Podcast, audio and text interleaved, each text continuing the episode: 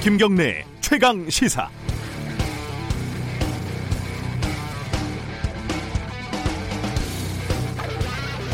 선거가 끝나고 나온 각종 통계치들 가운데요, 티케이하고 피케이에서 민주당이 지역구에서 얼마나 득표를 했는지 그 득표율이 나왔는데 그게 좀 눈길을 끌더군요.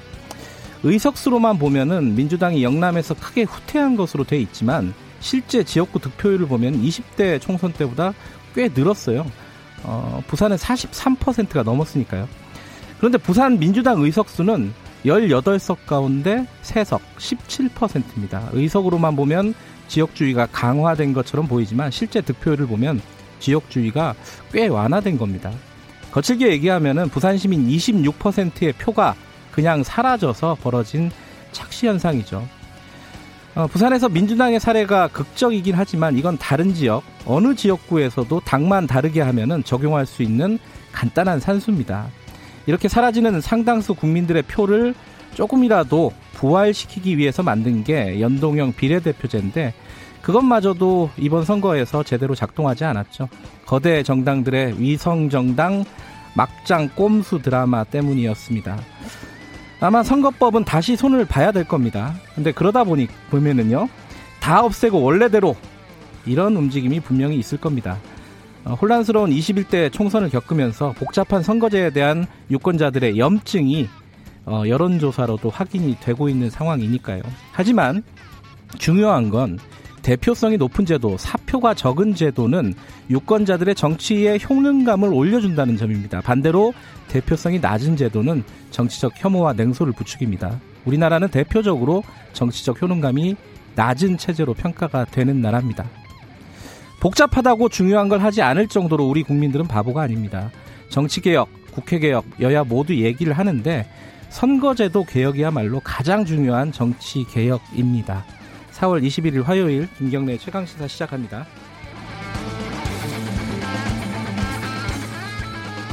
김경래 최강시사는 유튜브 라이브 열려 있습니다. 실시간 방송 많이들 봐주시고요. 문자 참여 기다립니다. 짧은 문자는 오십 원, 긴 문자는 백 원 들어가는 샵 구칠삼공으로 보내주시면 되겠습니다. 스마트폰 콩 이용하시면 무료로 참여하실 수 있습니다.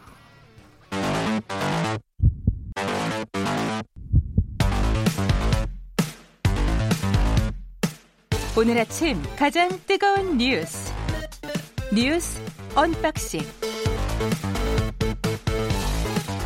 네, 어... 택배를 뜯을 때 두근거리는 마음으로 뉴스를 전달하는 시간입니다. 뉴스 언박싱. 오늘 새로운 기자를 좀 모셨습니다. 어, 일주일 동안 어, 어, 좀 돌아가면서 민동기 기자는 계속 앉아 계시고 다른 기자들이 좀 돌아가면서 나올 예정입니다. 오늘은 어, 김양순, 케이비에스 김양순 기자 나와 있습니다. 안녕하세요. 네, 안녕하세요. 그리고 고발뉴스 민동기 기자 어김없이 나와 계시고요. 안녕하세요. 안녕하십니까. 김양순 기자는 아마 청취자분들이 그 얘기하면 다 아실 겁니다. 저널리즘 제이, 네, 토크쇼 제이, 토크쇼 제이, 예, 네. 팀장입니다, 그죠? 네, 팀장입니다. 예, 무서운 분입니다. 요새 시청률은 잘 나오고 있네요. 네, 저희가 지난주 시청률이 서울 오 점 이, 그다음에 전국 사 점 구가 나와서 그렇게까지 디테일하게 물어본 건 아닌데 자랑을 한번 하려고요. 아, 지난주 유튜브 조회수도 엄청나더라고요. 그래요? 네. 지난주에 뭘 다뤘죠? 저희가 이제 총선 기술자들, 언론에 아. 대해서 다뤘는데 총선 직후여서 그런지 네. 어떻게 해석해야 될지 시청자들의 관심이 음. 굉장히 많았습니다. 알겠습니다. 그 저널리즘 토크쇼 제이, 아, 제이가 더 유명하니까 이런 말을 할 필요는 없겠다. 많이 봐주세요. 이렇게 얘기하려니까 좀 쑥스럽네. 아, 그래도 많이 봐주세요. 알겠습니다. 자, 오늘 첫 소식은 어, 이게 또 두 분의 전공 과목이네요. 그 티비조선하고 채널A가 조건부 재승인을 받았다. 민 기자님, 이게 조건부 재승인은 뭐예요? 그러니까 조건을 달아서 이제 재승인을 한 건데요. 예. 아, 그 같은 말이잖아요. 아, 지금 원래 그 티비조선하고 채널A에 대해서 시민단체들은 네. 조건부 재승인을 이제 취소하라고 요구를 해왔습니다. 청와대 국민청원까지 올라가지 않았습니까? 네. 근데 어제 방통위가 아, 티비조선에 대해서는 이천이십삼년 사월 이십일일까지 예. 삼 년간 조건부 재승인을 했고요. 예. 채널A에 대해서는 이천이십사년 사월 이십일일까지 사 년 동안 조건부 네. 재승인을 했습니다. 근데 좀 냉정하게 봤을 때요. 채널A에 대해서는 많은 분들이 취재윤리 위반 때문에 어, 재승인이 취소되지 않겠느냐 이렇게 좀 기대를 하셨을 것 같은데 네. 이게 좀 현실적으로 어렵습니다. 네. 제가 봤을 때. 왜냐하면 그 총점 있지 않습니까? 네. 천 점 만점에 육백오십 점을 채널A가 넘겼고요. 네. 그리고 과락도 없어요. 그러니까 부, 분야들이 있는데 그게 네. 과락이 없다. 그러니까 다 네. 기준점을 통과를 했기 때문에 네. 다만 이제 마지막 막판에 그 채널A의 취재윤리 위반, 음. 검언유착 의혹이 불거지면서 이 부분에 대해서 이제 한번 다시 들여다본 건데 냉정하게 말했을 때 이 부분을 가지고 조건부 재승인을 취소로 한다는 게 좀 현실적으로 어렵거든요. 그러니까 조건을 달았다면은 무슨 조건을 다는 거예요, 이게? 아, 채널A 쪽에 이제 그 취재윤리 위반과 관련해서요. 예. 거짓 해명이 만약에 있거나 네. 아니면 그 수사기관에서 중대한 문제가 확인이 되면 승인을 취소한다. 이런 네. 조건을 달았습니다. 그러니까 검찰 수사 결과에 따라서 조금 상황이 변동될 수가 있는데 네. 그렇게 뭐 가능성을 크게 보지는 않은 것 같습니다. 김양순 기자는 왜 아무 말도 안 하세요? 아, 네. 이 방통위 심사가 제대로 됐나, 또 앞으로 네. 제대로 될 수 있나라는 생각이 좀 드는데, 네. 이 조건부 심사라는 게 지금 이제 연간 오보, 막말, 편파 이런 게 지금 문제가 된 거잖아요, 사실. 채널A나 네. 티비조선이. 근데 여기에 대해서 이 심의 제재 조건을, 법정 제재를 일 년에 원래는 네 건이었거든요, 문제가 되는 게. 네. 근데 이걸 다섯 건으로 또 늘려줬어요, 한 건. 그러니까 다섯 건 넘어가면은. 네. 그렇죠. 다섯 건 어, 넘어가면 취소할 수 있다. 문제를 삼겠다는데. 네, 맞아요. 네. 근데 이게 법정 제재라는 게, 그러니까 우리가 이렇게 행정 지도가 있고, 그 다음에 법정 제재란 말이죠. 네. 행정 지도는 이제 너 조심해. 이렇게 의견 제시라는 거고, 법정 제재는 뭐 주의, 경고, 그 다음에 관계자 징계 이렇게 이렇게 들어가는 건데 사실 법정 제재를 방통위가 방심위에서 하는 거지만 네. 잘 안 합니다. 음. 이제 올해는 유난히 좀 앞에 선거가 있었기 때문에 선거에 대한 게 많아서 세 건, 네 건이 됐는데 사실 이 선거는 또 방심위의 제재 조건에서 별도예요. 선거 기사에 대한 건 별도고. 그렇죠. 아, 그것도 별도로 네, 잡아요? 별도예요. 그래서 네. 이 건수가 다섯 건을 채우기가 제가 보기에는 불가능해요.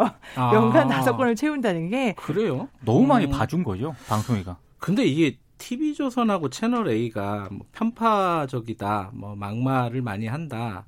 뭐 많이들 그런 식으로 알고는 있는데 실제로 그런 일들이 많이 있어요? 김양수 기자는 모니터 많이 하실 거 아니에요? 제가 매일매일 이제 티비조선과 채널A를 모니터합니다. 어쩌다 네. 보면 이게 너무 재밌어가지고 막 빠져들 정도로 굉장히 재밌는데요. 그래요? 네, 정말 재밌어요. 갑자기 홍보를 해주시는.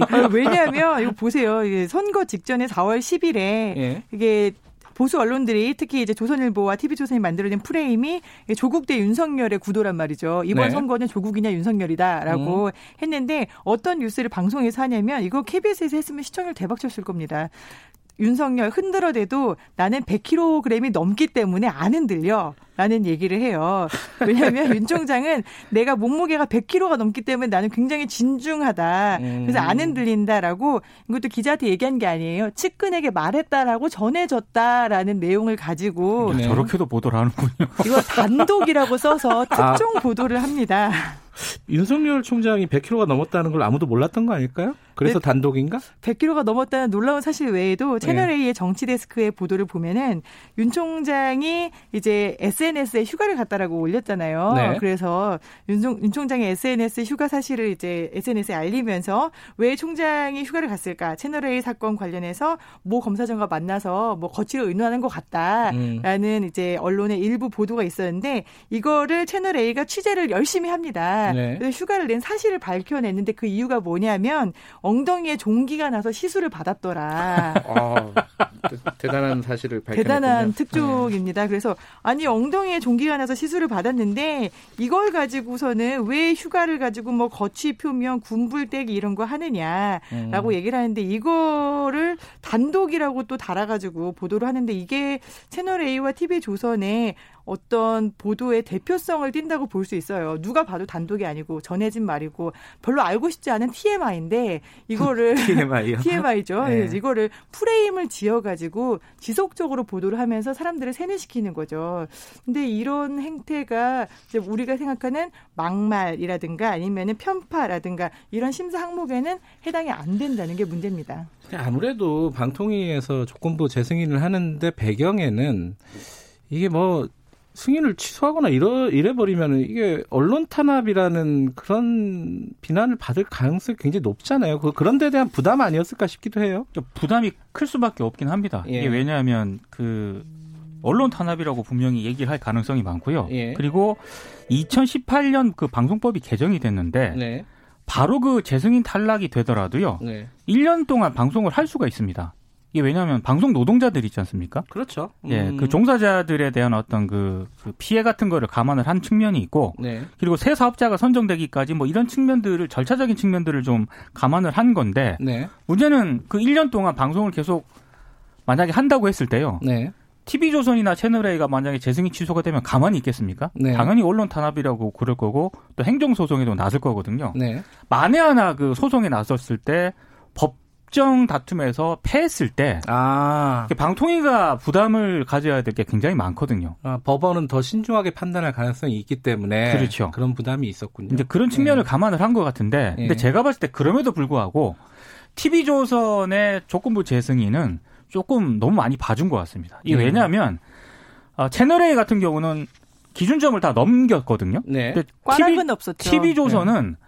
총점은 넘겼는데 과락이 있었고요. 과락이 있었습니다. 음. 그리고 이천십칠 년에 이미 조건부 재승인을 그 받았기 때문에 네. 바로 과락이 있으면 탈락 사유가 되거든요. 음. 취소 사유가 되거든요. 네. 그런데도 불구하고 방통위가 이번에 조금 다 다시 조건부 재승인을 했다고 하는 건 이건 조금 많이 봐준 것 측면이 있지 않나. 그 티비조선이 꽈락이 된 부분이 뭐 사회적인 책임 뭐 이런 부분인 거죠? 방송의 공적 책임, 그죠? 공정성의 네. 실현 가능성입니다. 근데 그 채널A의 취재윤리, 그러니까 검언 유착 의혹 이 부분은 사실은 아직은 명확하게 규명이 안 된 상황입니다. 그죠? 거기, 그것도 이제 조건부로 다른 거죠? 그죠? 이제 조건부로 달긴 했는데요. 네. 이게 좀 애매합니다. 이게 왜냐하면. 네. 수사기관에서 중대한 문제가 확인될 경우라고 돼 있거든요. 음. 근데 이 중대한 거를 어떻게 판단을 할 것인가? 네. 뭐 검찰이 뭐 기소할 기소한 거를 뭐 중대하다고 판단할 것인가? 예. 뭐 대법원 판결까지 기다릴 것인가? 이걸 두고 해석에 따라서 또 달라질 수 있기 때문에 네. 이건 가능성이 조금 어렵다고 봐야 될 것 같습니다. 채널 A와 그 윤석열 총장 측근이라고 불리는 그 검사장과의 유착 의혹은 사실 쟁점들이 여러 가지고 검찰이 수사를 하고 있습니다. 그렇습니다. 그래서 그 부분은 삼 부에서 저희들이 좀 디테일하게 다뤄보도록 하겠습니다. 다음 얘기 좀 넘어가 볼 텐데 이, 이 세계 최대 아동 음란 사이트 그게 웰컴 투 비디오인가요? 네. 웰컴 투 비디오 맞습니다. 그걸 운영했다가 지금 적발이 돼가지고 구속이 돼 있는. 구속이 돼 있죠. 네, 손 씨죠, 손 씨. 네, 손모 씨입니다. 이 사람이 미국 송환이 된다고요? 이거 어떻게 돼가고 있는 겁니까? 네, 이 손모 씨라는 사람이 네. 이 다크웹이라고 우리가 그냥 보는 웹 말고 거기서 하나 더 들어가서 일반인은 접근을 하기가 네. 좀 어려운 다크웹에서 웰컴 투 비디오라는 사이트를 운영을 했는데 이게 세계 최대 규모의 아동 음란물 배포와 뭐 영상 제작까지 하는 네. 이런 사이트예요. 여기에서 떠들고 있는 아동 음란물이 이십이만 건이 넘는다고 하는데 네. 이분이 지금 우리나라에서 이미 뭐 징역을 살고 있습니다. 네. 그래서 청소년보호법 위반으로 일 년 육 개월의 징역을 살고 이제 이십칠 일 날 만기 출소 예정이었어요. 네. 근데 이 사람에 대해서 미국이 지난해 사월부터 저 사람 우리나라에서도 범죄를 저질렀어. 그러니까 우리한테 인도해라는 송환 요구를 했습니다. 그러니까 미국도 이 부분에 대해서 수사를 계속 해왔었던 거죠. 그렇죠. 그렇죠. 예. 미국도 역시 똑같이 아동 성착취물에 대해서 이거를 배포했던 혐의. 네. 그리고 이제 미성년자 사진을 대량 공개했던 혐의. 더불어서 이제 미국은 달러로 이 사람이 자금을 세탁했단 말이죠. 국내에서 네. 불법으로 버니, 머니를 받을 수가 없으니까. 그래서 달러 계좌로 자금 세탁을 한 혐의 이렇게 세 가지 혐의로 수사를 하고 있었어요. 네. 그래서 지난해 사월부터 범죄인 인도 구속을 해달라라고 요청을 했는데 이제 국제법상 범죄인 인도가 자국법에 따라서 처리를 할 수 있으면 그 해당 항목에 대해서는 죄목을 묻지 않게 돼 있습니다. 네. 그리고 이 사람은 지금 아동 음란물에, 음란물에 대해서 청북법으로 우리나라에서 이미 징역을 살고 있잖아요. 네. 그것 때문에 우리나라 법원이 이제 어떻게 해야 되나 좀 고민을 하다가 미국에서 우리 자금 세탁으로 요청할게라고 얘기를 한 거예요. 음. 그래서 자금 세탁 부분에 대해서 법무부가 받아들였어요. 그래서 이십칠 일 날 만기 출소 예정이었는데 지금 법무부가 영장을 또 넣습니다. 인도 구속 영장을 넣어요. 아, 그럼 이십칠 일 날 못 나오는 거네요? 못 나오는 못 거죠. 아하. 이 사람이 이제 어, 징역을 살고 이제 감방에 있다가 나올 준비를 하고 있는데 여기에서 구속 영장을 한 번 더 받게 된 겁니다. 음. 그래서 법원의 어, 결정을 기다리게 되는 거죠. 그렇죠. 이제 그러니까 법원에서 미... 인도 구속영장에 대해서 오케이를 하게 되면은 출소하는 동시에 바로 미국 여행을 가게 됩니다. 어, 근데 이게 사실은 이 손 씨가 일 년 육 개월형을 받았어요. 우리. 너무 약했죠. 그렇죠. 그 부분이 네. 문제가 좀 많이 되지 않았습니까? 그렇습니다. 사회적으로. 예. 미국에 넘어가면은 송환이 되면은 아마 중형을 받을 것이다. 뭐 이런 관측들이 있었는데 그렇게 될 건가요? 어떻게 되나요? 국제자금 세탁 관련해서요. 네. 미국 그 법을 보니까 이것도 이십 년 이하 징역형에 처할 수 있도록 돼 있거든요. 아, 그것도 형량이 높군요. 굉장히 세고요. 네. 그리고 만약에 미국으로 인도가 되면은 그 아동 청소년 그 이 음란물 소지죄 있지 않습니까? 네. 이걸로도 추가 지금 기소될 가능성도 있다라고 얘기가 나오고 있더라고요. 그래요? 근데 이거는 음. 미국에서는 정말 셉니다. 음. 소지하는 것만으로도 오 년 이상의 최소 오 년 이상이거든요. 네. 그러니까 어떻게 될지 모르는 거죠, 지금. 그러니까 그 웰컴 투 비디오라는 그 사이트 이용자가 미국에서는 징역 십 년 이상의 중형을 받았다. 그렇습니다.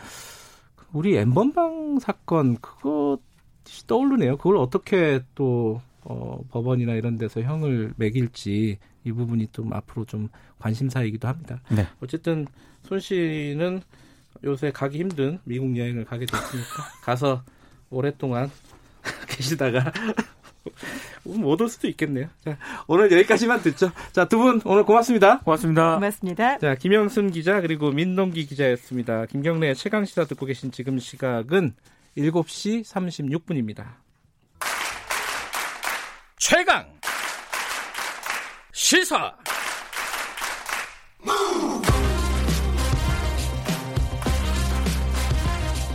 지금 여러분께서는 김경래 기자의 최강 시사를 듣고 계십니다. 네, 김경래 최강 시사 듣고 계시고요. 자, 긴급 재난 지원금 이거 어떻게 되는지 어, 좀 답답하게 여기시는 분들이 꽤 계실 겁니다.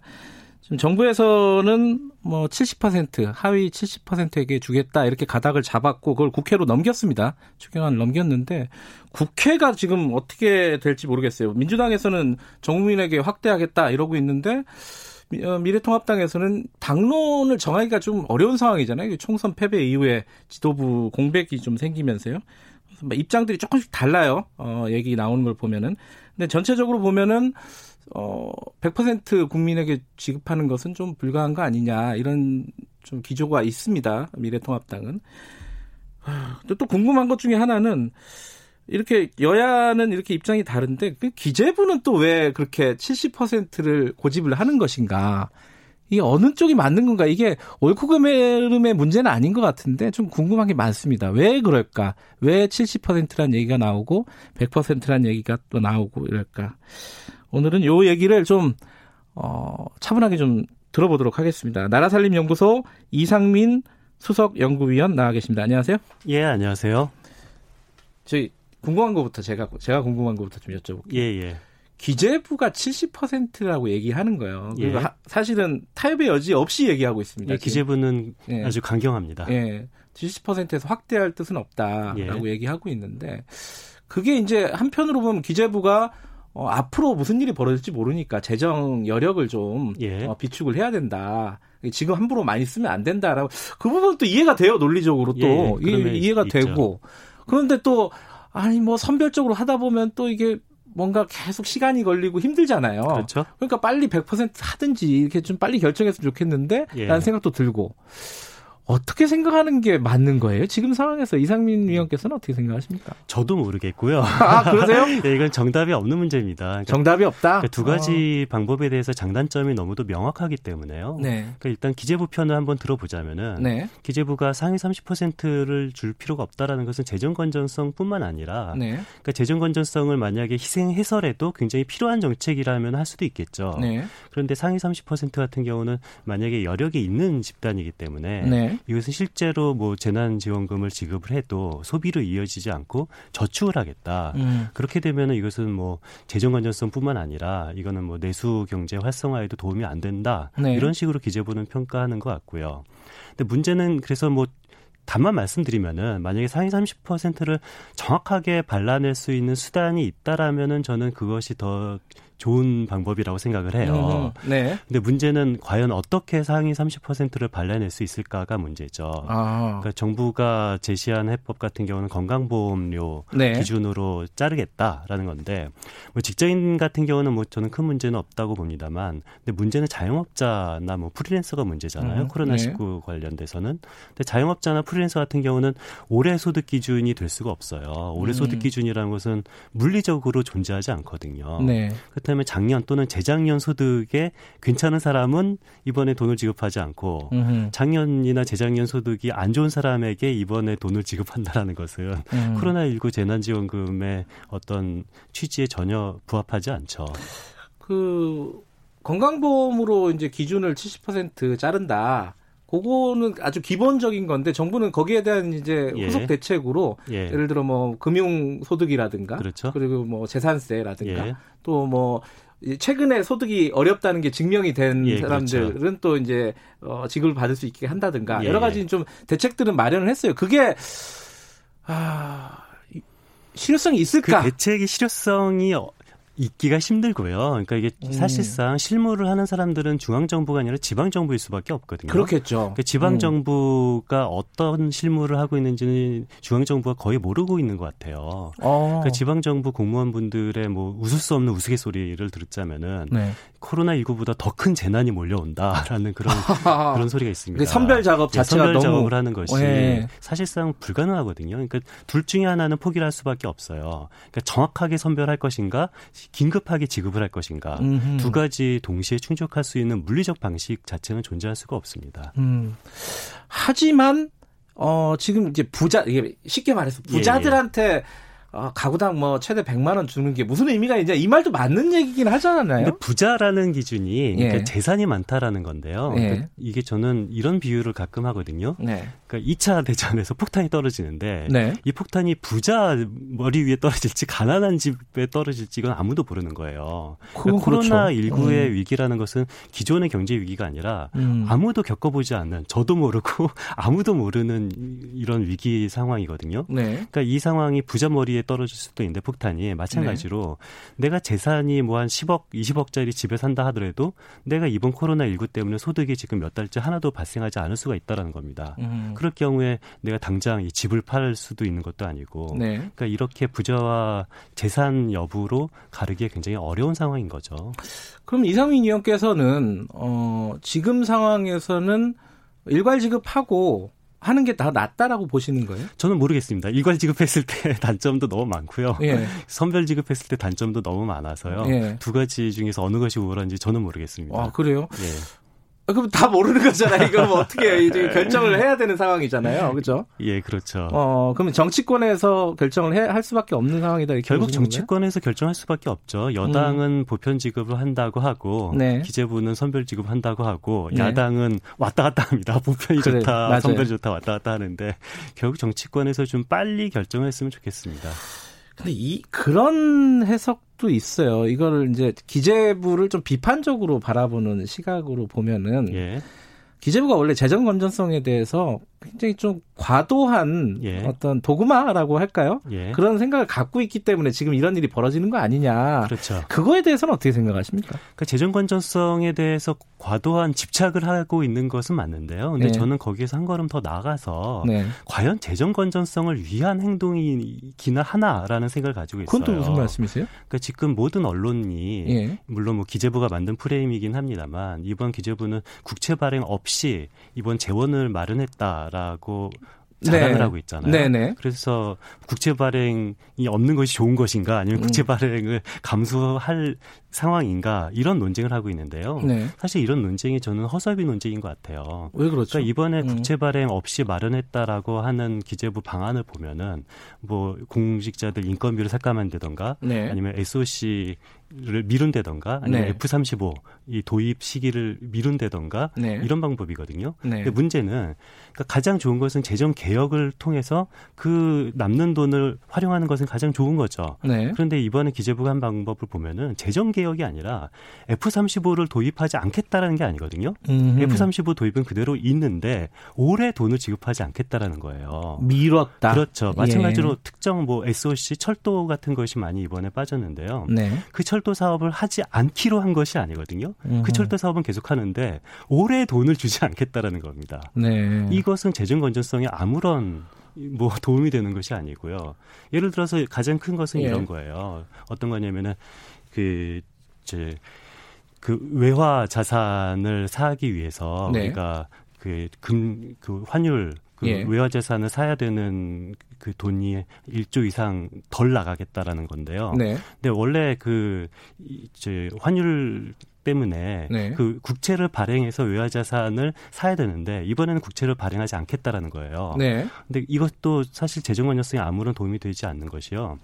그럼 외화 자산을 사면은 외화라는 자산이 생기고 그만큼 국채가 발행되는 거거든요. 네. 그, 그 말은 이런 국채 같은 경우는 전혀 재정건전성에 위배가 되는 것이 아니에요. 음. 그러니까 국채는 비록 발행했지만 거기에 대응하는 외화 자산이 생기는 거잖아요. 네네네. 그런데 대응하는 외화 자산을 안 사고 대신 국채도 발행하지 않겠다라는 거예요. 음. 그러니까 이것은 사실 무늬만 재정건전성을 위해서 국채 발행을 하지 않겠다라는 거지 음. 재정건전성과 아무런 관계가 없는 거죠.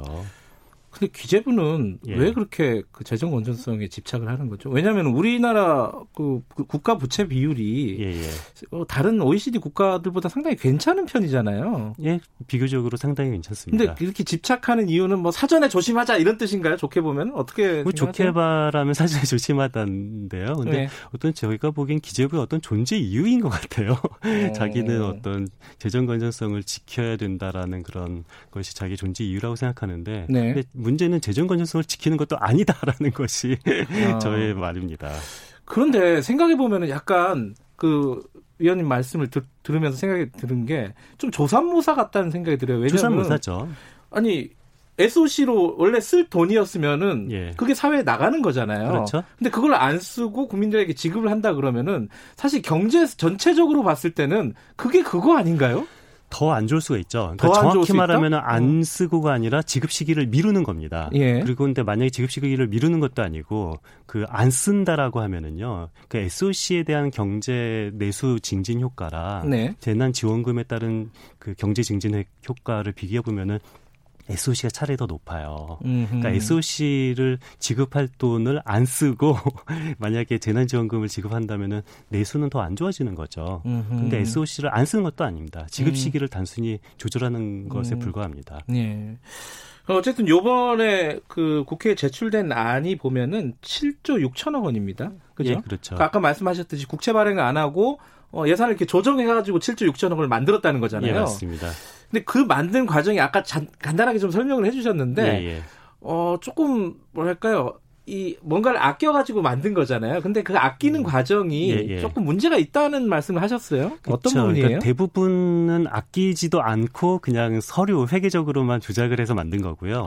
일부는 네. 어 그렇죠. 제가 설명드린 것처럼 네. 일부는 아낀 거가 있어요. 그 어. 일부 아낀 거가 이 공직자 이 연가부상비 등 음. 공직자 인건비를 깎은 거는 일부 아낀 거죠. 근데 네. 문제는 제가 좀 충격적인 사실을 어제 발견했어요. 어떤 거죠? 어떤 충격적인 사실이냐면은 연가부상비를 일괄적으로 모든 공직자들을 다 삭감한 것은 아닙니다. 네. 그러니까 일부 기관에 한해서만 연가보상비를 삭감했는데요. 네. 그러니까 예를 들어서 뭐 국회, 청와대 아니면 연가보상비 삭감의 주체가 되는 뭐 그 인사혁신처, 네. 뭐 이런 국무위원실 이런데 일하는 공직자의 연가보상비는 전혀 삭감이 안 됐거든요. 그래요? 예. 그런데 반면에 질본. 그리고 질병관리본부요? 예, 질병관리본부 연가보상비를 삭감하고 그리고 그 뭐 국립 지방병원 있잖아요. 이번 네. 코로나 사태에서 가장 애쓰는 곳이 국립지방병원과 질본인데 네. 이런 곳에 일하는 공직자분들의 연가보상비는 삭감한 겁니다. 그건 잘 이해가 안 되는데 왜 그렇게 음. 아니 삭감을 하려면 같이 하든가 예, 그렇죠. 아니면 또 지금 최근에 고생하고 있는 쪽은 좀 놔두고 맞습니다. 말씀하신 뭐 국무총리실이라든가 뭐 예. 물론 거기도 고생하지만은 아, 그죠? 현장에 예, 예. 뛰는 사람들보다는 예, 예. 좀 그래도 낫잖아요. 예, 그렇죠. 그쪽을 삭감하든가 해야 되는데 왜 그런 식으로 선택을 했을까요? 이게 아무런 기준이 없는 거예요. 굉장히 저는 아하. 우연의 효과다라고 말을 해석하는 것이 가장 선의 해석이라고 생각하는데요. 아, 선의로 해석하면 우연이다. 우연으로 우연으로 아. 그냥 설마 그걸 의도적으로 했겠냐? 아, 저는 그렇게 생각하지 아, 않습니다. 예. 우연인데 이것은 굉장히 심각한 문제죠. 질본에서 그렇게 힘들게 일하는 사람들의 연가보상비를 삭감한다는 것은 있을 수 없는 일이죠. 그거는 정부 국회 통과 과정에서 예. 논의 과정에서 한번 생각해봐야 될 문제인데요. 어, 그렇죠? 저는 국회 통과 과정에서 반드시 시정돼야 된다고 예. 생각하는데요. 연가보상비를 삭감한 이유는 이게 사회적 거리두기 때문에 공직자분들을 많이 휴가를 줘서 네. 연가보상비를 사용할 이, 그 이유 자체가 없도록 휴가를 음. 많이 주겠다라는 의미거든요. 네. 근데 아시다시피 질본에 있는 공직자분들은 이거는 뭐 연가보상 휴가 정도가 아니라 야근에 주말 근무에 계속 많이 하잖아요. 자, 지금 여쭤볼 게 많은데 시간이 많지 않습니다. 빨리빨리 한 두어 개, 두어 개만 더 예, 여쭤보겠습니다. 예. 자, 지금, 어, 정부 여당에서는 국회 넘어온 기재부 안과 다르게 백 퍼센트로 어, 지급을 하려고 하고 있습니다. 그러면 예. 당연히 증액을 해야 되잖아요. 그렇죠. 한 삼, 사조 원 더 필요하다는 거예요. 예. 이건 국채 발행을 해야 되는 건가요? 지금 상황에서는? 네, 국채 발행을 할 수밖에 없고요. 지금 네. 현재 국채 발행을 하지 않았다고 주장하는 기재부의 방식도 사실상 국채 발행한 거나 경제적으로는 마찬가지입니다. 근데 그 사람들이 빚내는 거 되게 그 경험적으로 싫어해요. 이 빚내는 거 문제 있는 거 아니냐. 그래서 국채 발행하면 네. 괜찮은 겁니까? 그러니까 국채 발행을 기재부 네. 현재 발행 기재부의 방식에 따른다 하더라도 네. 국채 발행을 하지 않는 것이 아니라 올해 발행할 국채를 내년에 발행하겠다라는 아. 방법이거든요. 예. 이런 상황에서 기재부 방안은 국채 발행하지 않는 거고 여당 방안은 국채를 발행하는 거다라는 프레임에서 해석하는 것은 옳지 않죠. 또 하나가 어 아까 잠깐 말씀하셨는데 전 국민에게 만약에 다 지급을 한다고 쳐요. 예예. 그러면은 나중에 이제 고소득자들에게 환급을 하겠다는 거잖아요. 다시 돌려받겠다는 거 아닙니까? 그죠? 아, 그런 것은 아니고요. 예. 그러니까 정부안 같은 경우는 그 지급을 하고 끝나는 거죠. 그러니까 네. 정부든 여당 아니든 이 지급을 하고 끝나는 건데요. 근데 네. 사실 저희 나라살림연구소에서 제시한 음. 방안은 보편적으로 지급을 하고 네. 아예 선별적으로 환수를 하자라는 방안을 제시했는데요. 그, 어, 정부도 환수하겠다는 얘기를 했는데 그게 정, 정해진 안은 아니었군요. 아니, 정해진 네. 것은 아니고요. 네. 그러니까 정세균 총리가 개인 사견임을 전제로 음. 해서 네, 네. 자신은 보편적으로 지급을 하고 이것을 고소득자에게 환수하는 것이 가장 최선인 것 같다. 라는 음. 얘기를 했는데요. 근데 좀 재미있는 것이 사견이다라고 얘기를 했죠. 어, 총리의 사견은 사견일까 아닐까 이거 좀 헷갈리는 부분이긴 한데. 네, 맞습니다. 근데 환수가 용이합니까? 그러니까 환수가 사실 용이하진 않죠. 예. 그러니까 정확히 말하면은 정치적으로는 용이하지 않고 이 기술적으로는 굉장히 용이합니다. 그러니까 음. 세법만 바꾸면은 아주 네. 쉽게 환수를 할 수가 있거든요. 네. 그러니까 세법을 바꾼다라는 것은 뭐 여러 가지 방안이 있는데 네. 뭐, 뭐 저희 같은 경우는 기본공제 대신 이번 기, 이런 재난 기본적인 소득으로 대체하자라는 방안도 있고 뭐 음흠. 이런 환수하는 방안을 제시하는 그런 학자들은 몇 명 있습니다. 근데 아무튼 기술적으로는 굉장히 간단한 방식이나 음. 과연 정치적으로 세법을 바꿔야 된다는 문제가 있죠. 아, 그게 또 조세저항 같은 것들을 불러올 수도 있겠군요. 그럴 수도 있는데요. 근데 사실 네. 이것이 이 고소득자에 한해서만 세금을 환수하는 거고 고소득자에게도 재난지원금이 지급이 되는 거니까 예. 그런 문제는 좀 부차적인 문제인 것 같습니다. 알겠습니다. 어, 아까 얘기했던 그 이번에 어, 질본이나 지방의료원 인건비를 삭감을 해가지고 만든 예산 이런 것들은 국회 과정에서 반드시 좀 손을 봐야 될 것 같고요. 예, 그렇습니다. 여러 가지 말씀 감사합니다. 이게 다음에 한 번 더 모시도록 하겠습니다. 예, 예. 예, 고맙습니다. 예, 감사합니다. 나라살림연구소 이상민 수석 연구위원이었고요. 김경래 최강시사 일 분 여기까지고요. 잠시 후 이 부에서 여덟 시에 돌아옵니다.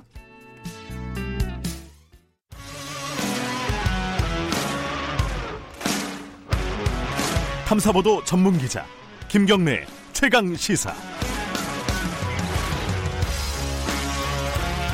김경래 최강시사 이 부 시작하겠습니다. 사일오 총선 북폭풍이 여전합니다. 지금 미래통합당이 수습이 지금 조금 어려운 상황인 거죠. 당 진로 놓고 어, 김종인 비대위원장 체제로 가냐 마냐 이 부분도 그렇고요. 어, 이번 총선에서 당 최고위원 중에 유일하게 당선이 된 분입니다.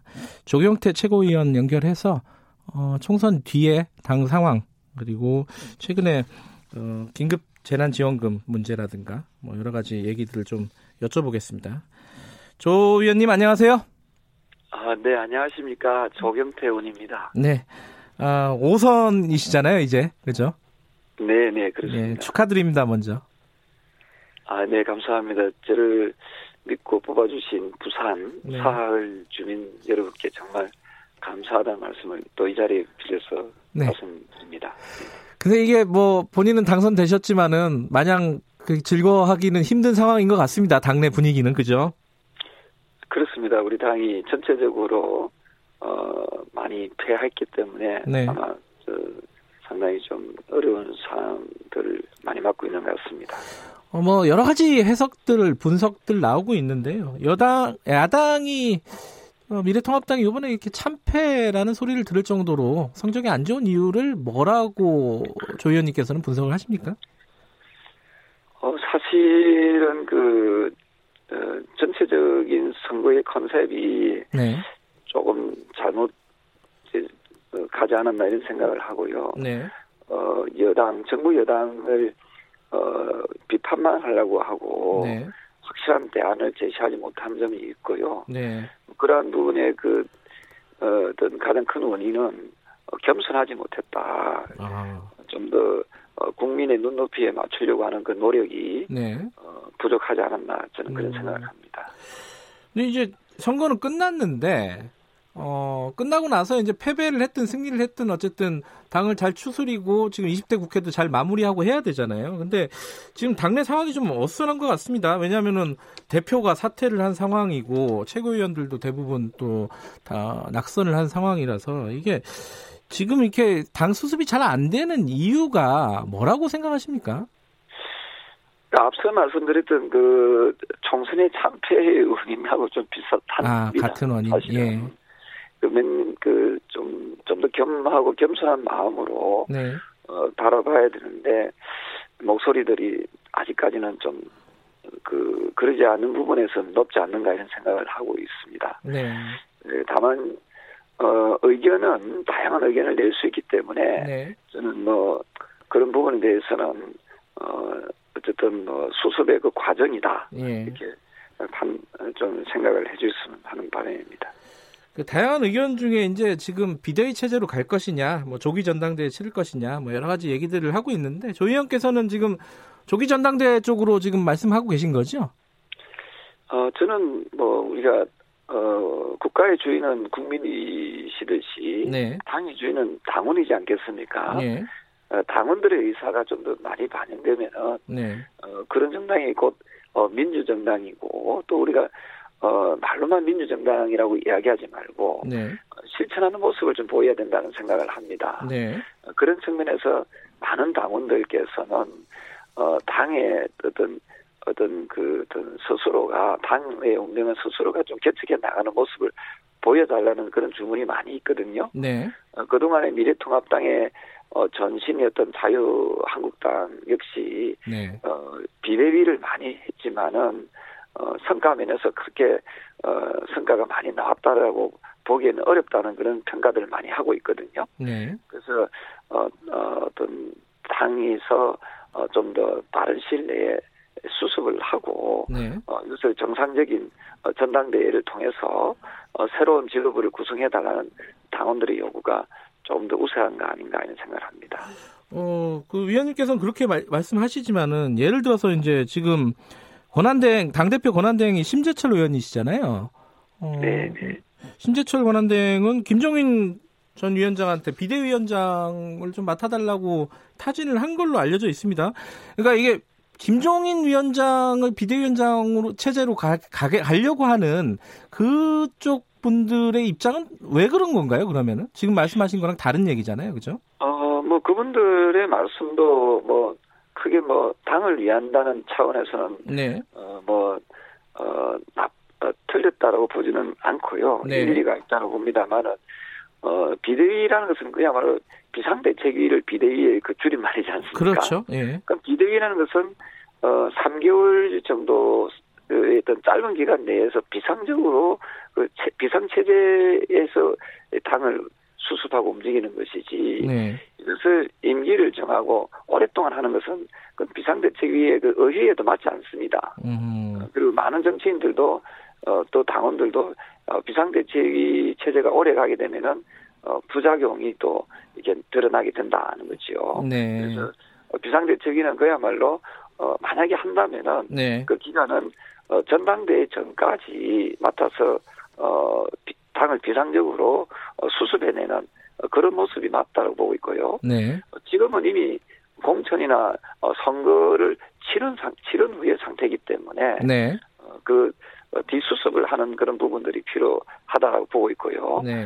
새 지도부가 나서서 당을 좀 더 젊게 만들고 네. 당을 개혁시키고 쇄신시키는 부분은 새 지도부가 나서서 해야 될 그런 역할이다. 음. 이렇게 보고 있습니다. 그 어제 긴급 의총이 열렸잖아요.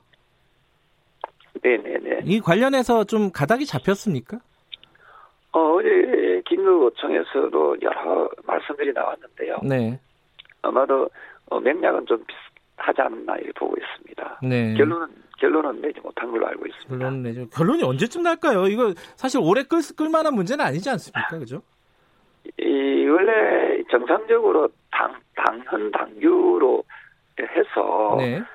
갔다면은 한다면은 네. 별 어려움이 없거든요. 네. 이제 당헌 당규는 당 대표가 결의 시에는 네. 원내 대표가 직무 대행을 맡아서 네. 그 역할을 수행하면 되는 겁니다. 네.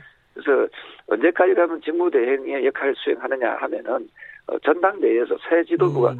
구성될 때까지 하면 되는 거거든요. 네. 이게 원칙을 가지고 가면 되는데 네. 자꾸만 그, 그, 어, 이 원칙에서 어긋나게 되니까 네. 어, 마치 어려운 이런 상황으로 좀 음.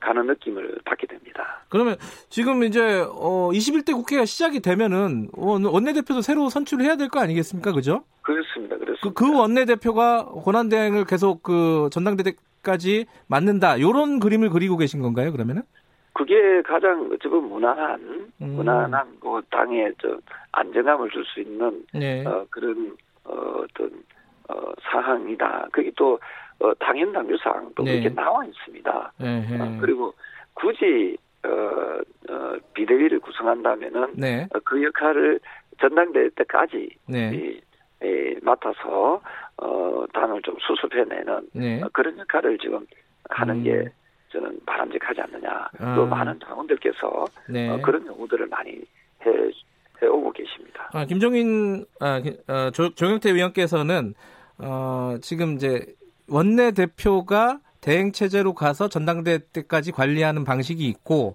비대위를 네. 맡더라도 조기 전당대회까지만 수습하는 역할을 해야 된다 이런 말씀이시지 않습니까? 그죠? 그게 뭐 제 네. 개인적인 뜻이라기보다는요. 네. 많은 그 정치 쪽에 계시는 분들이나 또 네. 당원들께서 네. 어, 우리 당을 또 아끼고 사랑하는 분들께서 네. 또 보면은 어, 그런 방식이 좋겠다. 네. 당이 지금 비정상적인 사, 비상대책이라는 것은 당이 비정상적인 상황이라는 거거든요. 네. 그럼 당이 비정상적인 상황이 계속해서 이어지는 게 음. 당원들이나 우리 당을 지지하시는 분들이 원치는 않을 겁니다. 그... 그 당을 정상적으로 정상 궤도에 오를 수 있도록 네. 하는 것이 저는 어, 뭐 비상대책위의 역할이든 네. 아니면 직무대행의 역할이 되어야 네. 된다. 만약에 그 비상대책위 수습형 비상대책위 비대위 체제로 간다면은 지금 김종인 위원장은 어, 나는 관심 없다. 자꾸 이름 오르내리는 게 불쾌하다 이런 반응이었어요. 그럼 다른 대안을 생각해야 되는 거 아닌가 싶기도 하고요. 어떻게 보세요? 저는 당내에도 그 네. 훌륭한 그, 그, 그 업무를 훌륭하게 수행할 수 있는 그 분들이 많이 계신다고 보거든요. 음. 어 그리고 어, 그런 분들을 어, 어 굳이 당 안 당 밖에서만 찾으려고 하지 말고 네네. 우리 내부에도 어, 그, 그러한 역량이 있는 분이 훌륭한 분이 있다면은 네. 어, 그러한 분을 어, 저, 그 모셔도 된다 음. 하는 그런 입장입니다. 굳이 네. 어떤 어, 뭐 어, 김종인 그 전 상임위원장도 훌륭하시지만 네네. 또 당내에도 훌륭한 분들이 많이 계시거든요. 네. 예, 그런 분들 중에서도 얼마든지 그 수행해 내시면 좋고요. 네. 또 어, 한시적인 또 그 체제니까, 네. 어, 거기에, 어, 그것을 좀 더 정상화시킨다는 그런 차원에서 접근해주면은, 네. 어, 저는, 어, 그 별 무리가 없다. 저는 그렇게 보고 음. 있습니다. 근데 언론 보도를 보면요, 음, 몇몇 분들의 이름이 거론이 됩니다. 예를 들어서, 원희룡 제주지사, 그리고 뭐, 이준석 최고위원도 뭐, 거론이 되고, 진중권 교수, 뭐, 등등이 뭐, 거론이 되는데, 조경태 위원께서는 조금, 어, 어떤 분들이 됐으면 좋겠다, 어떤 분이 됐으면 좋겠다, 이런 생각을 갖고 계신 분이 있습니까? 어, 앞서 말씀드렸던 대로, 네. 그, 이번에 비상대책위가 만약에 꾸려진다면은, 네. 어, 당을 수습해내는 수습대책위원회의 성격이거든요. 네. 그리고 과거에, 어, 비대위가 제가 앞서 말씀드렸던 대로 여러 차례 있었다 하지 않았습니까? 네. 어, 며칠 전에 저한테, 어, 그 중에 한 분이 오셔가지고 했던 분 중에, 네. 어, 의원님, 우리 당에는 이미, 어, 어떤 혁신안이 그, 그 당시에 많이 다 나왔다. 네. 그래서 시, 실행만 하면 됩니다. 이런 이야기를 하시더라고요. 네. 그래서, 어, 지금 이미 그, 당을 혁신하는 그 비상대책위의 역할은 그, 그동안 이십 대 국회에서 우리가 그 축적된 그 자료들이 있기 때문에 네. 어, 이번에 어, 비상대책위는 어, 수습대책위의 성격을 지니기 때문에 어떤 분이든 어, 맡아서 네. 어, 전당대회 전까지 어, 당을 그 좀 더 수습해내는 그런 역할을 맡으시면은 된다 이런 생각을 합니다. 알겠습니다. 지금 거론하신 분들 어떤 분이든 예, 저는 예. 그런 역할을 맡기에는 역량이 충분하다 이렇게 예. 보고 있습니다. 알겠습니다. 그 조기 전당대회 열리면 한 언제쯤으로 예상하세요? 어 지금 정상적으로 우리가 당연 당규를 보면은 네. 그 팔월 달에 지금 열도록 되어 있거든요. 네. 아마 더불어민주당 여당도 네. 그, 그 점에 아마 열리는 걸로 알고 있습니다. 네네. 네. 저는 어 정상적인 전당대회를 해도 좋을 것 같고요. 네. 어, 그리고 당을 수습한다는 수습하는 그 시간적 여유를 준다는 그런 차원에서 그렇습니다. 네. 네. 그렇지 않으면은 뭐 한두 달 앞당겨서 음. 어 열어도 좋겠다. 그래서 네. 어 구월이 정기국회지 않습니까? 네. 그러면 새롭게 출발한다는 의미에서 어, 구월을 넘기지 않도록 음. 어, 하는 것이 좋겠다. 네. 저는 제 입장은 그렇습니다. 어, 이번 총선 관련해가지고 몇 가지 어, 의견을 좀 듣고 싶은 게 있는데요. 하나는 그 홍준표 지금 당선인이죠. 그리고 뭐 김태호 당, 당선인 이런 분들 무소속 출마자들 복당 문제 지금 얘기 나오고 있는데 어떻게 생각하세요? 이 부분은?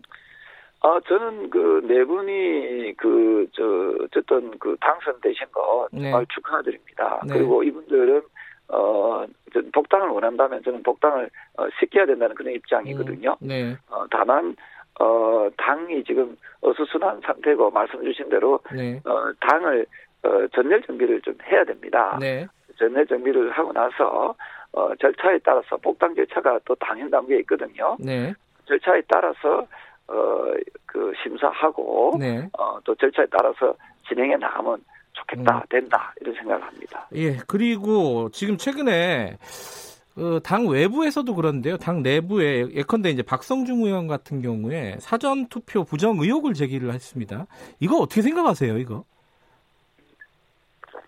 그 우리가 청와대에 보면 게시판 있지 않습니까? 예, 예. 청와대 게시판에 보면은 이십만 명이 넘으면 답변할 의무가 있잖아요. 예예. 마찬가지로 어, 국민적 그 뭐 의심 의혹이 있다면은 네. 사실 여부를 확인해서 예. 어, 알려주면 되거든요. 예. 그래서 마치 뭐 큰 그거로 이렇게 보지 말고 네. 어쨌든 그러한 부분이 있다면은 어, 사실 여부에 대해서 명확하게 아, 이거는 어, 잘, 잘못됐다. 이거는 네. 이런 부분이다. 이건 사실이 아니다. 네. 이런 부분을 명확하게 짚어줄 필요는 있지 않겠나 음. 생각을 합니다. 이미 팩트체크가 다 끝난 거다. 이런 얘기도 있던데요. 글쎄요. 저는 아직 그런 부분에 대해서 확인을 해보지 않았거든요. 아, 그래요? 우리 사회자님은 어. 그런 내용을 예, 예. 팩트체크를 해보셨습니까? 예, 언론에서 대부분 다 팩트체크가 다 마무리가 됐거든요. 여러 가지 의혹에 대해서는. 아, 그, 그런 부분이 예. 있다면 예. 뭐 또, 또 그렇게 어, 이해를 또 하시지 않겠습니까? 음. 그래서 당에서는 네. 어, 그런 그 국민적인 의혹이나 네. 의심이 되는 부분이 있다면은 사실만 확인해서 네. 어, 얘기를 어, 정확하게 그 전해주면 된다 음. 하는 입장입니다. 알겠습니다. 아, 좀 지금 최근 문제로 좀 넘어가겠습니다. 그 추경안 시정연설 어제 있었습니다. 정세균 국무총리. 네. 자, 재난지원금 문제 이게 총선 기간 동안에 황교안 전 대표가 정민에게 일인당 오십만 원 지급하다 이렇게 얘기를 했잖아요. 근데 네. 이 부분이 지금 약간 불투명해진 것 같아요. 미래통합당 상황을 보면은 어떻게 생각하세요? 아, 저는 그 지금 정부 여당이 지금 그 긴급 재난 지원금을 지급하자 네. 하는 부분에 대해서 야당이 적극적으로 협조해야 된다는 입장입니다. 아하, 네. 예, 저는 뭐 오래전부터 뭐 그런 다소 당과 좀 다른 입장이긴 하지만 네. 어, 그야말로 어, 코로나로 인해서 지금 국민들께서 네. 매우 어, 힘들어하는 그런 상황이지 않습니까? 네. 그래서 이런 상황에 대해서는 어, 정부 여당에 협조할 것을 협조하고 네. 또 잘못된 건 또 잘못됐다고 해야지 무조건 뭐 정부 여당 하는 것을 네. 어, 비판하고 반대하는 모습은 음. 썩 좋은 모습이 아니다 네. 하는 입장입니다. 민주당이 지금 전 국민에게 지급을 하자 이렇게 지금 계속 주장을 하고 있습니다. 이 부분도 그럼 받아들일 수 있다는 얘기신 건가요? 그렇습니다. 저는 그 음. 가능하다면은 네. 조금 더 그 어떤 그 연속성이 있게 예. 그 코로나 그 일구로 인해서 어 경제적인 어려움을 겪고 있는 국민들께 네. 어, 좀 더 어, 많은 지원을 할 수만 있다면은 네. 저는 해야 된다는 그런 입장이거든요. 네. 어, 그래서 정부 여당이 하고 있는 일에 대해서는 어, 이번 이런 부분에 대해서는 어, 야당이 어, 저는 적극적으로 미래통합당이 이, 그 이, 협조해야 된다 그런 입장입니다. 국채 발행을 해야 되잖아요. 근데 이게 지금 확대를 하려면은 이 부분은 좀 반대 기류가 있는 것 같아요. 미래통합당 내부에. 물론 그 빚을 많이 지어가지고 한다는 데 대한 그, 네. 그 부담감도 있지 않습니까? 네. 뭐 이런 부분에 대해서는 어, 정부 여당과 또 이런 부분도 고민을 해야 됩니다. 음. 과연 이, 이 국채 발행을 했을 때 에 대한 부작용에 대해서 어떤 부분이 있는지, 네. 어, 특히 또 어, 기획재정부의 또 어, 장관 부총리죠. 네. 어, 그쪽하고도 좀 면밀하게 분석을 해서 어, 정부가 하고 하고자 하는 일, 또 여당이 또 어, 진행하고 있는 일을 그냥 어, 반대를 위한 반대 그 인상이 네. 주는 것은 저는 이제 야당이 음. 고쳐야 될. 고쳐야 될 부분이다. 이런 입장이거든요. 국채 발행도 열어놓고 논의를 해보자. 이런 말씀이시네요. 네. 음. 어, 그 국민들이 그만큼 절박하고 어려운 그런 여건에 놓여 있다라고 판단되면은 네. 어, 저는 그 어, 정부 여당과 어, 협조하 그것은 꼭 협조하고 네. 어, 다만 어, 미래 세대에 대해서 빚을 많이 짊어지게 하는지에 대한 그 고민은 네. 또 정부도 판단하지 않겠습니까? 네, 네, 네. 네, 그런 부분까지도 어, 종합적으로 어, 판단하는 것이 좋겠다 생각하는데 우리 사회자님 어떻게 생각합니까? 아 지금 말씀하신 부분이 다 열어놓고 적극적으로 예. 빨리 논의를 했으면 좋겠다. 저는 그렇게 생각을 합니다. 지금 시급한 상황이라서. 입장입니다. 예, 네, 예. 예. 어, 그 시간이 다 돼서 한 간단하게 두 가지만 여쭤볼게요. 하나가 예. 지금 이제 위성정당 합당 문제. 지금 더불어민주당은 더불어시민당하고 합당하겠다고 밝혔습니다.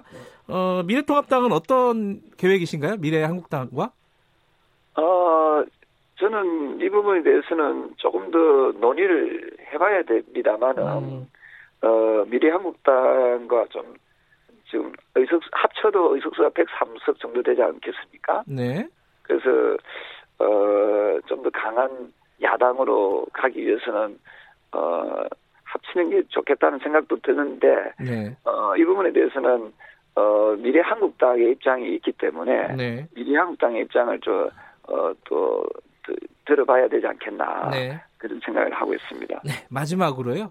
지금 여당이 백팔십 석입니다. 어, 이 공룡 여당이다. 뭐 여당이요. 그래서 개헌을 이번에 추진하는 게 어, 필요하지 않느냐라는 의견들이 여기저기서 나오고 있습니다. 그런 목소리가. 어, 조경태 의원께서는 어떻게 보세요? 이십일 대 국회에서 개헌 문제. 지금은 그 사상 유례 없는 네. 그 코로나로 인해서 매우 그 사회가 혼란스럽고 또 경제적 위기 상이지 않습니까? 네. 예, 이런 상황에서 우리가 정치권에서의 그 자칫 어, 국민적 정서와 좀 배치되는 그런 정치 행위는 국민들로부터 큰 저항을 받을 수가 있다고 생각을 합니다. 네. 어, 지금은 개헌 논의도 좀 좋지만 개헌 네. 논의보다는 어, 어쨌든 국민들에게 어떤 경제적인 어려움, 네. 어, 그리고 또 코로나십구로부터의 그, 어, 완전한 그, 어찌 보면은, 어, 그, 이, 벗어날 수 있는. 네. 그런데 좀 더 집중해서 네. 정치권이 어, 국민들께 좀 안심하고 행복하고 또 먹고 사는 문제에 대해서 이, 걱정하지 않도록 하는 부분을 네. 어, 먼저 해결하는 것이 좀 성결 과제이지 않을까 네. 하는 생각을 합니다. 네. 어, 어쨌든 국민들께서 좀 어렵고 힘든 과정들을 좀 잘 극복해 나가고 계시고 있는데요. 네. 이 부분에 대해서 어, 좀 더 국민을 생각하는 그런 정치를 어, 여야가 펼쳐나갔으면 좋겠다. 예. 그런 입장입니다. 알겠습니다. 아침에 말씀 잘 들었습니다. 고맙습니다. 네, 감사합니다. 미래통합당 조경태 최고위원이었습니다. 김경래 최강시사 듣고 계시고요. 어, 문자 참여 기다립니다. 샵 구칠삼공으로 보내주시고요. 짧은 문자는 오십 원, 긴 문자는 백 원입니다. 스마트폰 콩 이용하시면 무료로 참여하실 수 있습니다.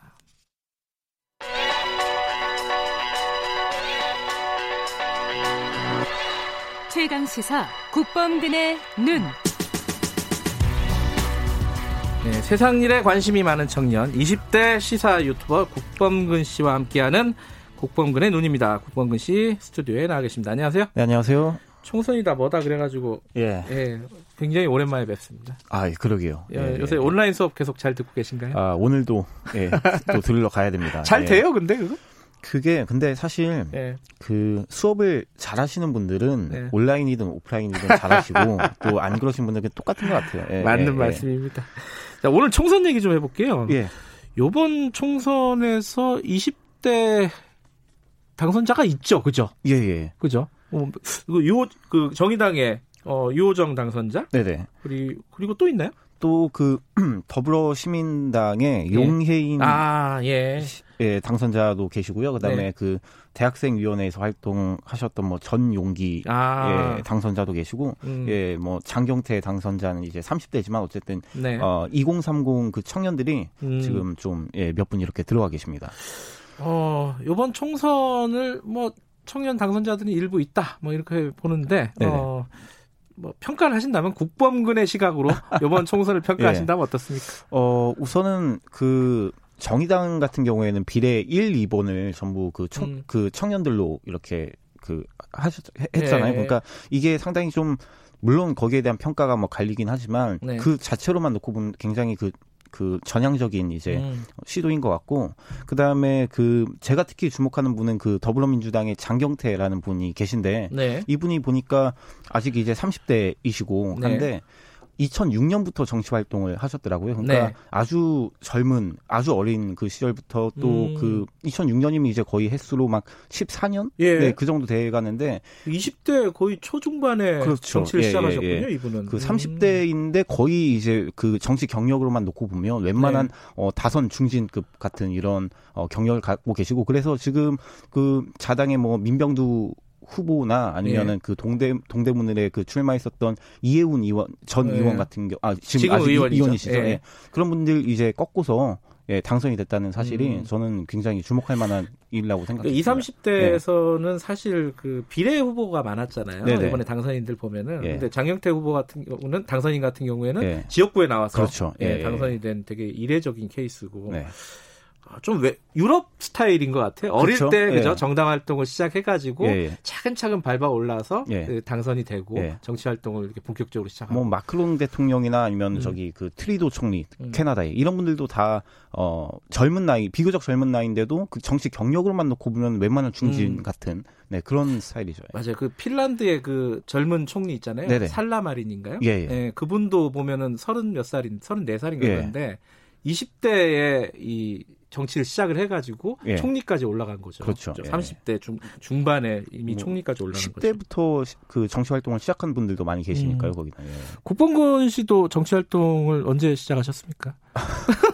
정치, 저는 뭐 정치 활동이라고 하면 민망하지만 그냥 예. 고등학교 때부터 뭐 정치에 관심이 많아가지고 이렇게 보고 있었는데, 근데 참 대단한 게 이분들은 실제 그 정당에 들어가서 네. 정당 정치인의 꿈을 가지고 이렇게 오랜 시간 동안 그 헌신을 한다는 게 상당히 그 어려운 일인데, 왜냐하면 우리나라 그 정치 풍토도 이 젊은 분들이 진입하기에는 상당히 좀 척박한 것이 사실이고, 어, 상당히 보면서 좀 전 존경스럽더라고요. 음, 예. 정치는 약간 나이 든 사람들이 한다 이런 어떤 약간 예. 고정관념들이 있어요. 예. 한 뭐 오십 대 약간 이렇게.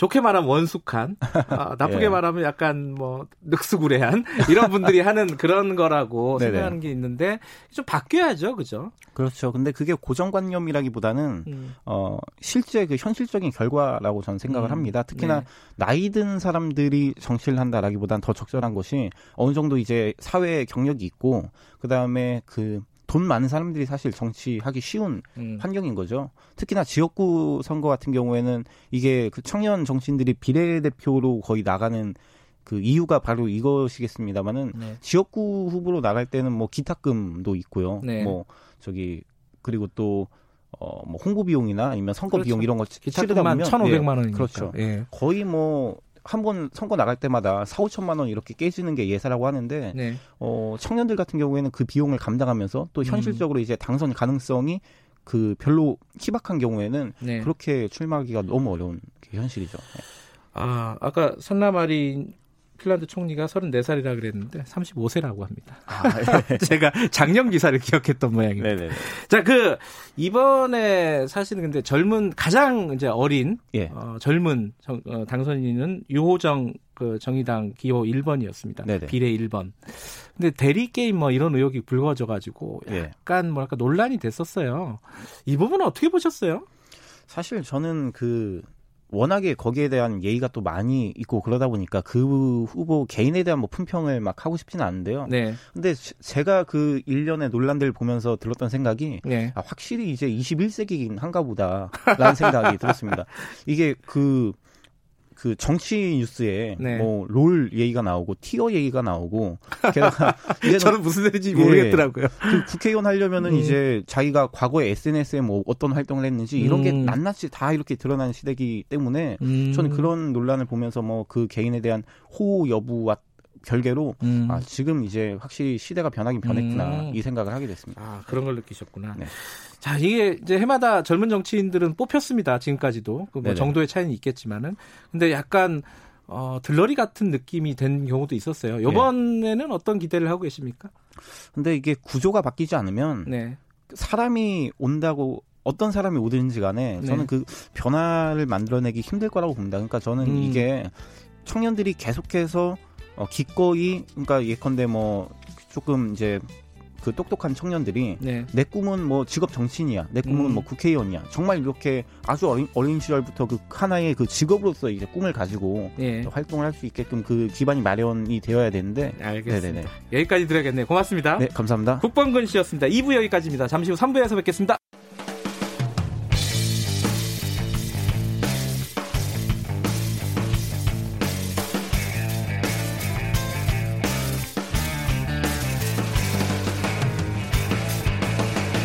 김경래의 최강시사.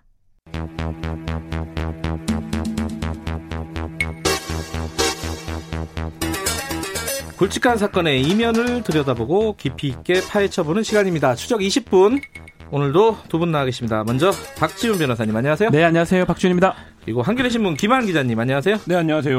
오늘은 아까 저기 뉴스 브리핑 할 때 채널A 뭐 재승인, 조건부 재승인 네. 관련해서 좀 다뤘었는데 이 얘기는 조금 가볍게 넘어갔습니다. 여, 여기서 하려고요. 자, 채널A 기자와 현직 검사장 간의 유착 의혹. 저 이걸 정리를 좀 해보겠습니다. 지금 총장이 수사를 지시했어요, 이 부분을. 근데 그게 그 맥락이 뭔지 모르겠더라고요. 왜냐하면은 처음에 감찰을 하니마니 뭐 이 얘기 있다가 네. 그리고 뭐 진상 조사를 하니마니 하다가 갑자기 수사를 들어가 버렸어요. 이거 뭘 어떻게 해석해야 돼요, 김한 기자? 그러니까 감찰을 거부하고 인권부에 사실 맡겼을 때부터 음. 수, 기능은 수사 죄송합니다. 기능은 네. 수사거든요. 네. 그런데 이제 인권부는 이런 거죠. 이 검사가 피의자를 뭐 혹독하게 다뤘다든지 음. 뭐 이런 부분들에 대한 이제 수사. 그러니까 음. 검찰 내부의 어떤 이제 수사 관행이나 뭐 이런 부분들이 이제 주로 네. 보는 것으로 기능적으로 됐었는데, 그러니까 정상적이라고 보면 원래 이제 감찰을 하는 게 맞았는데, 네. 그리고 감찰부장이 감찰하겠다고 했던 거잖아요. 네. 근데 이제 그걸 이제 거절하고 수사 인권부에 배당할 때부터 이미 뭐 수사를 가겠다라는 의지를 음. 보여줬던 것 같고요. 그리고 이제 총선이 끝나자마자 바로 어, 수사 지시를 내렸습니다. 그런데 음. 감찰보다 그렇죠. 수사가 난 거예요? 지금 상황이 조금 변경이 있어요. 최초에 이제 문제가 음. 됐을 때는 이른바 검언 유착이 문제가 됐었습니다. 그렇죠. 검사장과 채널A 기자와 어떤 거기에 대해서 피의자한테, 피고인한테 얘기하는 과정, 협박 과정, 네. 뭐 이런 것들이 문제가 되는데 그 이후에 좀 전개 과정에서 최경환 전 부총리가 등장을 하고요. 아, 그건 이제, 이제 별건으로 고, 고소를 예, 한 거죠? 고소 고발을 합니다. 그 건하고 같습니다. 그 건 어. 관련해서 자신이 신라젠한테 투자를 육십오억 원 뭐 투자 얘기를 했다, 명예훼손 당했다면서 엠비씨하고 그 당시 제보자 X라는 사람을 음. 고소를 하고요. 또 최강욱 또 당선인도 지금 고발을 당한 상황이거든요. 그건 이제 시민단체에서 그렇죠. 한 거고. 이 세 건이 어떻게 보면 동일한 사안에서 나왔기 때문에 이 세 건이 음. 고소 고발이 되니까 이것을 감찰이나 인권부 사원, 차원에서 하지 않고 아. 이 모든 것을 형사 일부에 배당을 하면서 재, 어, 수사를 하라고 지시를 한 것입니다. 일단 현실적인 이유가 있었군요. 그 부분은. 음. 그래서 저는 사실은 건수가 다 다르다고 봐야 될 것 같거든요. 네. 제 개인적 생각입니다. 이거는. 네. 검언유착 부분하고 지금 이 고소 고발된 거는 달리 좀 다른 얘기긴 해요. 사실관계는 그게. 같아요. 사실관계는 네. 거기서 출처입니다. 네. 문화방송 보도 네. 관련해서 나온 내용이기 때문에 사실관계는 같은데 아, 한 개에서 나왔는 건데 네. 한쪽은 검찰이 관련돼서 어떤 피의사실 공표라든지 기밀 누설이라든지 네. 검언유착 부분이고 네. 다른 쪽은 명예훼손 부분이거든요. 그 나머지 두 개는. 네. 근데 일단은 이걸 빨리 수사를 하면서 이 세 가지 중에 뒤에 두 가지에 초점을 두려고 하는 게 아닌가라는 게 제 개인 생각입니다. 아, 그렇게 생각하시는구나. 제, 제 생각이에요. 알겠어요. 제 생각. 그렇게 강조를 하세요. 예, 예. 갑자기 수사가 이렇게 되는 게 그거 아니고는 사정 변경 상황이 없거든요. 감찰 음. 인권부 얘기하다가 수사가 된 거는 고발 고소사건이 음. 들어오면서 된 거니까요.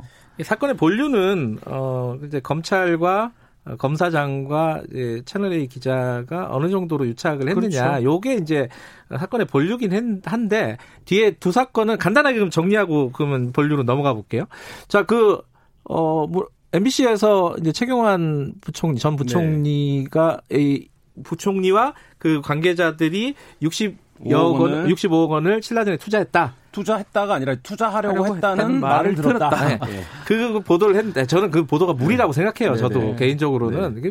왜 그렇게 보도를 했는지 모르겠어요. 솔직히 음. 말해서. 음. 근데 이제 최경환 부총리, 전 부총리가 저는 그 고소할 아니다. 수 있다고 네네. 생각해요. 했는데 본인 입장에서는 안 했으면, 안 했으면 고소해야 되는 억울한 일이죠. 근데 제보자를 고소한 건 좀 조금 특이하다는 느낌은 들더라고요. 보통 언론사하고 기자를 고소하잖아요. 이거 어떻게 보세요? 이게...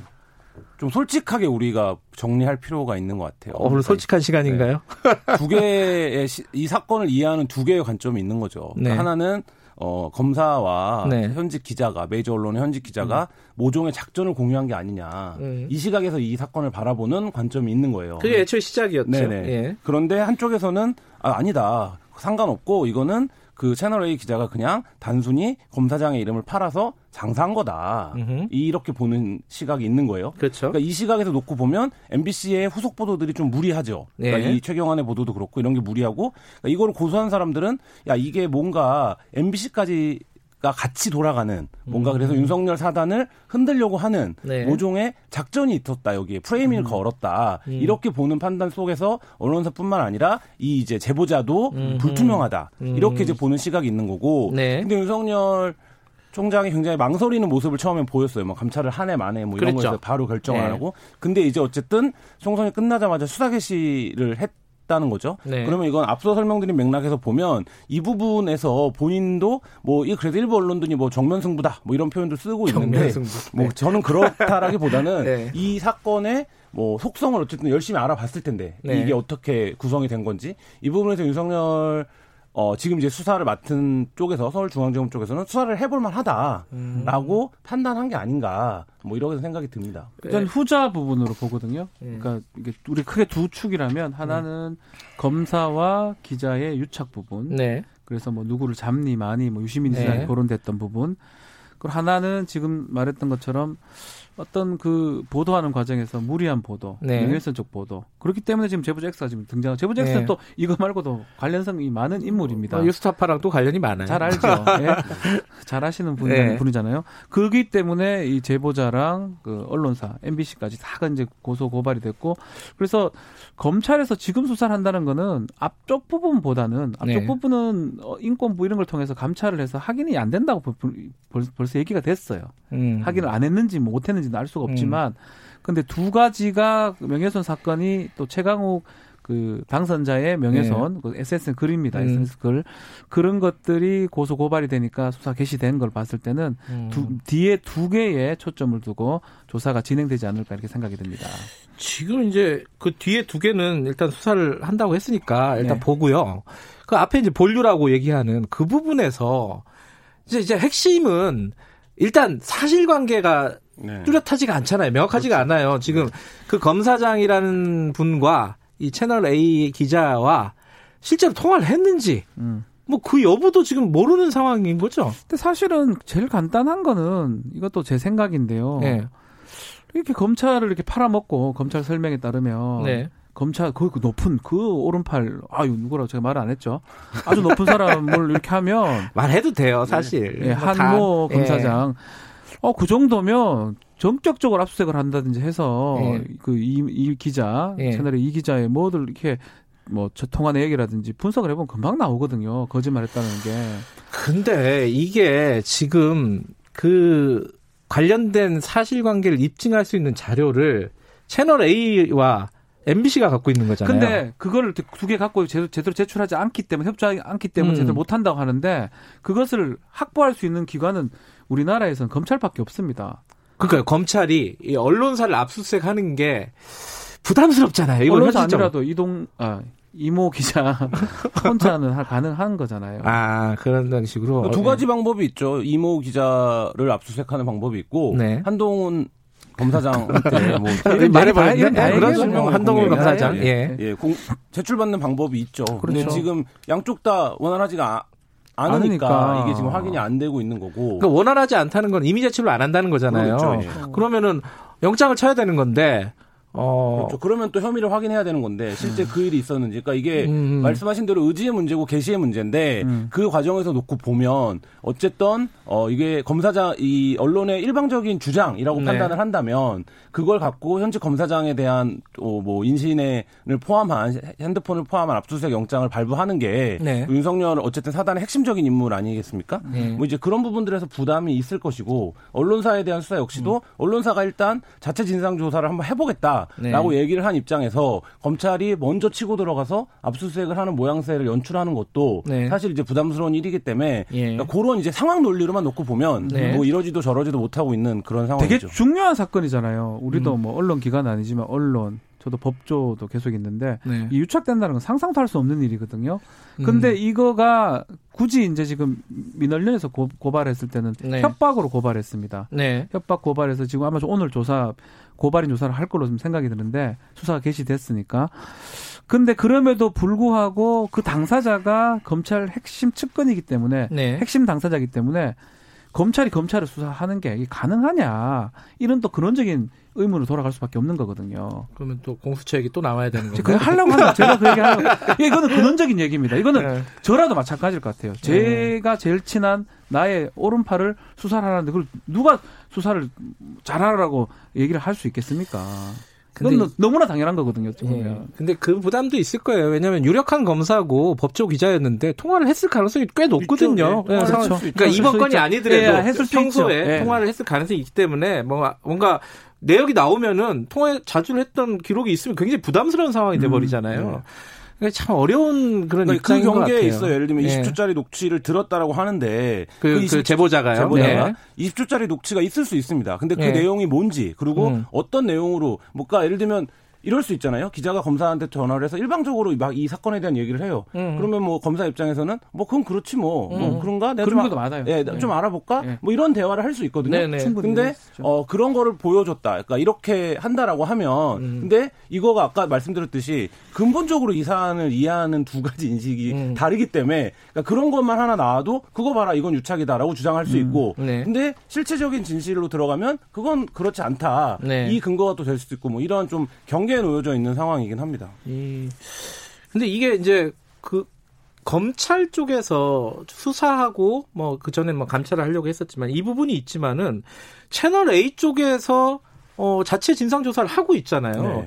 근데 거기도 또 애매모호해요. 대답하는 걸 그러니까 보면은. 저는 그거는 좀 이해가 안 가는데 네. 예를 들면 자사 기자가 어쨌든 이 보고 개선이 있었을 거고 네. 당일의 행적이라든지 그 어떤 취재를 진행했는지를 꾸준히 어쨌든 관련 보고나 메모를 그러니까 제가 현지 언론사 입장에서 보면 네. 당연히 이 정도 사안이면 계속적으로 보고를 했었을 거거든요. 음. 근데 이거에 대해서 며칠째 지금 채널A가 어, 답을 못 내놓고 있다라는 거는 한심하다라는 걸 넘어서 좀 파트, 완전히 이거 회피하고 있다 이렇게 볼 수밖에 없고. 지금 네. 재승인 관련해서 어제 결정이 나긴 했는데 그 상황까지도 결정을 못 내렸다는 네. 거예요. 그러니까 결국은 냈, 냈었어야 되잖아요. 왜냐하면 전부가 걸려있던 그러니까. 중요한 승인. 어쨌든 그 승인도 조건, 조건부니까요. 해줬거든요. 이게 이제 채널A 입장에서는 어, 어떤 취재윤리에 심각한 위배되는 행동이 확인된다면 이거 어떻게 될지 모르는 그렇죠. 거 아니겠습니까? 그죠? 그러니까 취재윤리는 이미 위배됐죠. 위배된 거죠. 위배됐는데. 아, 그렇죠. 이 검언 유착. 예, 네. 이 취재윤리 위배 문제에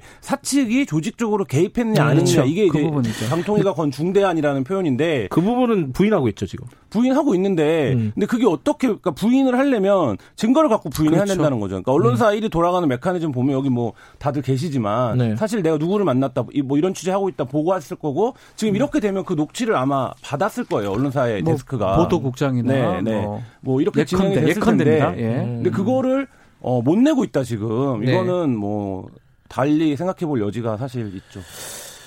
조사를 하기가 되게 힘든, 힘든 상황이 아닌가. 힘들어요. 예. 힘들어요. 검찰도 힘들고 예. 뭐 채널A도 힘들고 그럼 누가 조사해야 됩니까? 그래서 제가 계속 얘기하지만 수사가 예. 개시된 거는 예. 그쪽보다는 명예훼손 쪽으로 볼 것이다. 아하. 저는 그렇게 봅니다. 그게 더 수사가 수월하기도 수월하죠. 하고. 수월하죠. 수월하죠. 그건 금방 확인이 됩니다. 예. 예.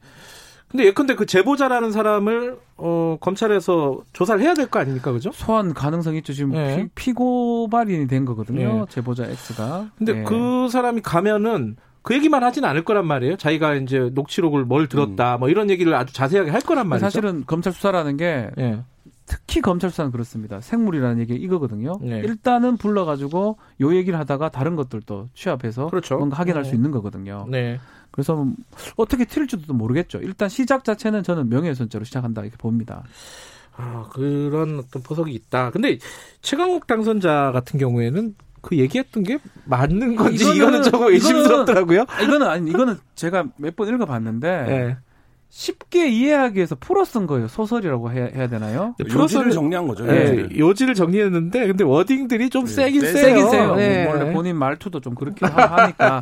그래서 근데 이거를 좀 고발하는 거 제가 이해가 안 되는 게 예컨대 그 요지를 일반인들이 에스엔에스라는 거 일반인들이 이해 많이 하게 하기 위해서 자기가 네. 소통하는 공간이잖아요. 네. 그러니까 자기가 생각했을 때는 중간중에 빠진 것들을 첨가해가지고 쭉 대사 비슷하게 적어놓은 거거든요. 네. 근데 이게 이제 거짓이다 이러면서 이제 고발 취재 들어간 겁니다. 음. 좀, 좀 사실은 조금 이거는 좀 고발 쪽에서 뭐 다른 의도가 있을지도 모르겠지만 네. 조금 엉성해 보입니다. 음. 근데 이제 어 사실관계를 왜곡해서 허위 사실을 적시했다. 만약에 그렇다면 좀 문제의 소지가 있는 거죠. 가능하죠. 음. 그럼 그렇게 할 것도 아니고 음. 어쩌면 그 여러 가지 진술이라든지 제보자 X 얘기라든지 듣고 종합해서 본인이 쉽게 음. 풀어서 써준 거거든요. 그거만 확인되면 이게 혐의가 있는 혐의가 확인될 것 같아요. 뭐 최강욱 당선인의 혐의가 저는 뭐 법, 법리적으로 인정될. 음.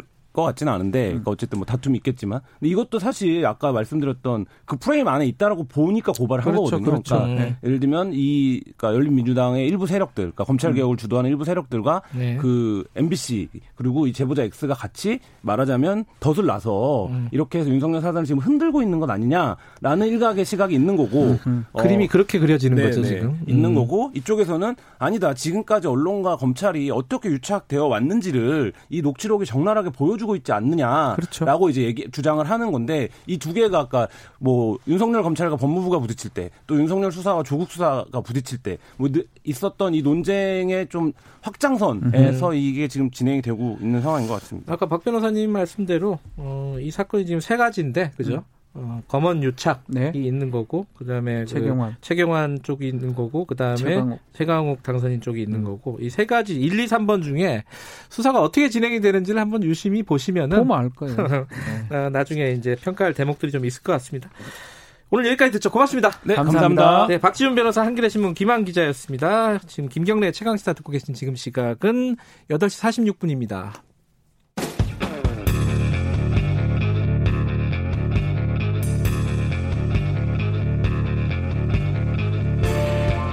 당신의 아침을 책임지는 직격 인터뷰 김경래 최강 시사.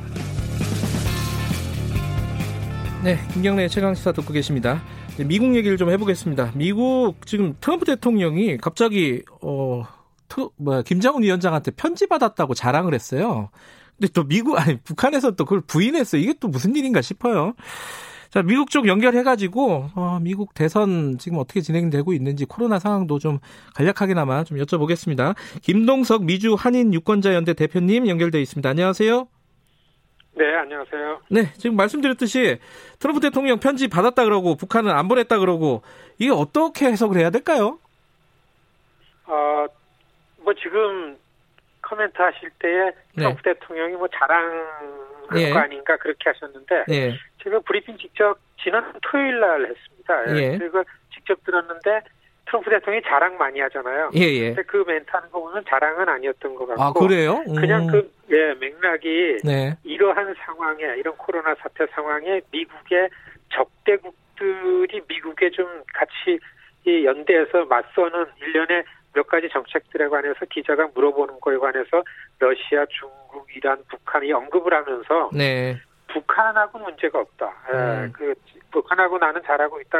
북한이 최근에 단거리 미사일을 쏘고 그런 것도 알고 있지만 북한은 그걸 늘 하는 거였, 거라 그러고 네. 그다음에 최근에 예, 최근에 김정은 위원장한테서 내가 그 나이스 노트를 그 좋은 그 노트 이 서한을 받았다 이제 이렇게 언급을 했어요. 네. 그리고 그 좋은 서한을 받았다는 걸 한 번 더 반복하면서 이제 그래서 관계가 좋고 잘하고 있다 이런 얘기를 했는데 네. 그렇게 했는 거에 대해서 기자들이 어 북한하고 뭘 받았나 해가지고 다시 물어보고 그러는 게 별로 없었습니다. 그리고 음. 그 이후에도 네.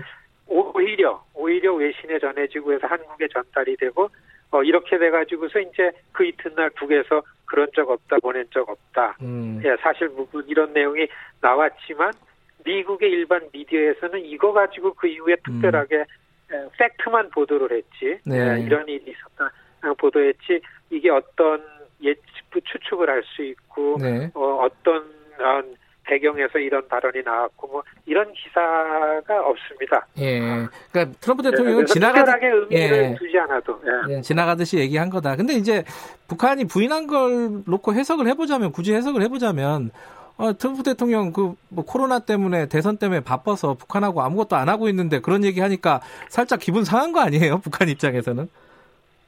근데 최근에 예. 최근에 내 받았다라는 게 예. 트럼프 대통령이 스타일로 봐가지고 뭐 어, 이, 이 화법이 뭐 앞뒤 잘 맞추고 그러는 게 아니라 생각나는 대로 얘기하는 스타일이 많은데, 예, 예. 최근이라는 게 뭐 한 달 전도 최근이라고 할 수 있고, 네. 또 일월이나 야, 삼월쯤에는 어, 그 트럼프 대통령이 북에다가 또 이런 코로나 사태에 대한 음. 부분, 그 다음에 뭐 도와줄 수 있다라는 이런 것도 언급을 하고, 이랬던 생각 때문에, 네. 김정은 위원장과 자기 관계를 얘기하면서 음. 아마 아, 그 받았던 예. 네, 그런 노트를 얘기한 거 아닌가. 예. 여하튼 그 이후에 이거에 대해서 무슨 팔로우업된 기사나 예.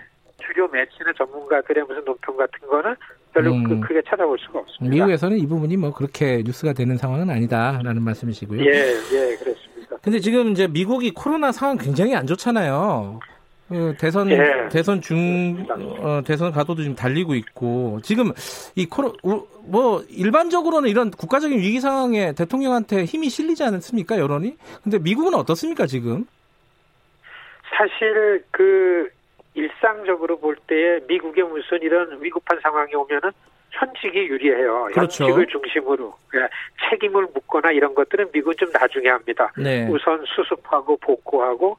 피해자들을 돕고 네. 뭐 어떻게 지도자를 중심으로 네. 뭐 이런 분위기가 가는데 에, 이번에도 트럼프 대통령이 그런 부분들의 혜택을 좀 받을까 했는데 처음서부터 너무 리더십에 문제가 있는 게 객관적으로 드러났기 때문에 음흠. 그리고 최근에 와서는 에, 현장에 있는 일반 주지사들의 리더십하고 네. 트럼프 대통령의 이런 그 감염병에 관련한 이 브리핑하는 거에 대한 이런 그 비전문성 그리고 네. 이 이 그 정확하지 못한 것 때문에 리더십이 비교가 되면서 이제 한쪽으로 다 좀 이렇게 위축이 되고 어, 그러는 분위기에서 지금 어, 선거철인데 에, 그 트럼프 대통령의 리더십에 에, 지금 위기로 이제 에, 좀 몰리고 있고 이런 분위기가 좀 됐었습니다. 야, 지금 그. 그 코로나 관련해가지고요. 각종 대책들이 지금 연방정부하고 지금 주정부하고 조금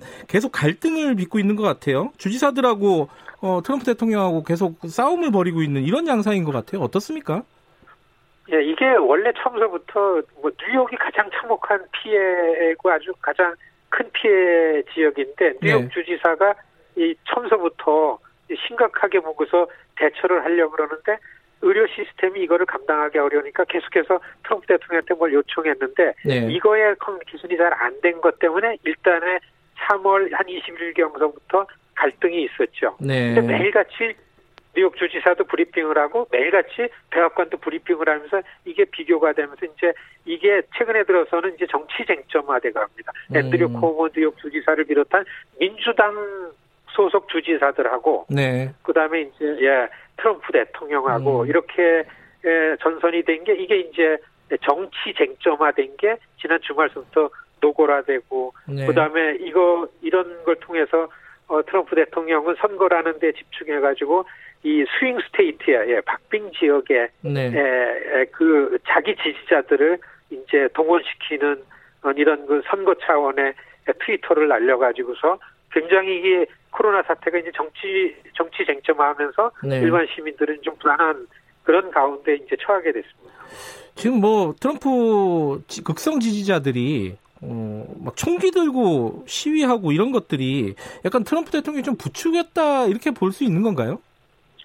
어, 이건 부추긴, 부추겼다고 해도 틀린 말이 아니죠. 음. 트럼프 대통령이 지금 대통령은 미국이 어려운데 경제를 재개하기 위해서 언제부터 하겠다 이래 가이드라인을 내놓고 막 했는데 현장에 있는 주지사들은 이거에 대해서 다 반발을 하고 거부를 하고 그렇지만 언제 미국을 다시 오픈하는 거는 이 코로나 사태가 정하는 거다라고 이렇게 갈등, 이렇게 이제 갈등이 표출이 됐죠. 네. 그러니까 그런 가운데에서도 이 트럼프 지지층들이 이 미국을 오픈해라, 과도하게 자가격리시키는 거에 대항하자라는 이런 여론을 만들어내면서 트럼프 대통령이 대통령의 입장에 반하는 주지사들에게 그 저항해라, 음. 자유를 찾아라 이런 트위터를 몇 번씩 올렸죠. 음. 알고 보니까 이게 이게 트럼프 대통령이 대통령 될 때에 고정 지지층들이 각 주에서 에스엔에스 통해가지고 이미 한 이십칠만여 명 이상이 조직이 돼가지고 지난 주말에 왕창 나와가지고 예. 각 지역에서 시위를 했는데 이건 완전히 무장, 총기 소지를 주장하는 그 다음에 인종주의자들, 그 다음에 뭐 백인 우월주의자들, 케이케이단들하고 케이케이케이단들하고 연계가 있는 조직들 이런 거랑 연계해가지고서 조직적으로 시위대들이 나왔습니다. 그래가지고 네. 지금 이거를 가지고서 이제 이 미디어들이 네. 양쪽 진영으로 갈라지면서 어, 이 선거라는 걸 놓고서 이런 양상을 많이 분석하고 평가하고 어, 그렇게 분위기가 바뀌었습니다. 네. 지금 트럼프 대통령 리더십이 코로나 때문에 흔들린다 뭐 이런 얘기도 있는데 여론이라든가 어, 언론들의 평가들은 어떻습니까? 가장 어제 리얼 클리어 팔리틱이라는 한 여덟 개의 여론 전문기관 네. 거를 평균 지지율 조사하는 거 있어가지고서는 일단에 조 바이든이 한, 한 사십팔 퍼센트고 트럼프가 사십삼 퍼센트 음. 평균 지지율이 나왔는데요. 네. 이게 좀 뒤지다 보면은 트럼프 대통령이 꼭 이기기만 하면은 대통령이 되는 스윙 스테이트, 이를테면 네. 펜실베니아나 플로리다나 오하이오나 위스콘신, 미네소타 같은데 네. 네. 이런 데에서는 트럼프 대통령이랑 차이가 얼마 안 나게 좁혀졌습니다. 아하. 그렇기 때문에 아 트럼프 대통령의 지금 코로나 사태를 극복하는 예, 그래서 이 경제 재개라는 거를 부르짖으면서 음. 미국을 지지층과 아닌 거라 갈라내는 거는 선거 전략상 그런다. 예. 트럼프 대통령 스윙 스테이트에서는 지지율이 올라가고 있고 음흠. 급하게 올라가진 않지만 올라간 지지율이 고정이 돼간다. 네. 아, 이런 논평들이 전문가들이 많이 얘기를 하고 있습니다. 자, 이게 선거 전략이라고 볼 수 있겠지만 참 미국 국민들은 답답하겠습니다. 자, 오늘 여기까지만 듣겠습니다. 고맙습니다. 네, 안녕히 계십시오. 예, 김동석 미주 한인 유권자연대 대표였고요. 김경래 최강시사 사월 이십일일 화요일 오늘 여기까지 하겠습니다. 저는 뉴스타파 기자 김경래였고요. 내일 아침 일곱 시 이십 분에 다시 돌아옵니다.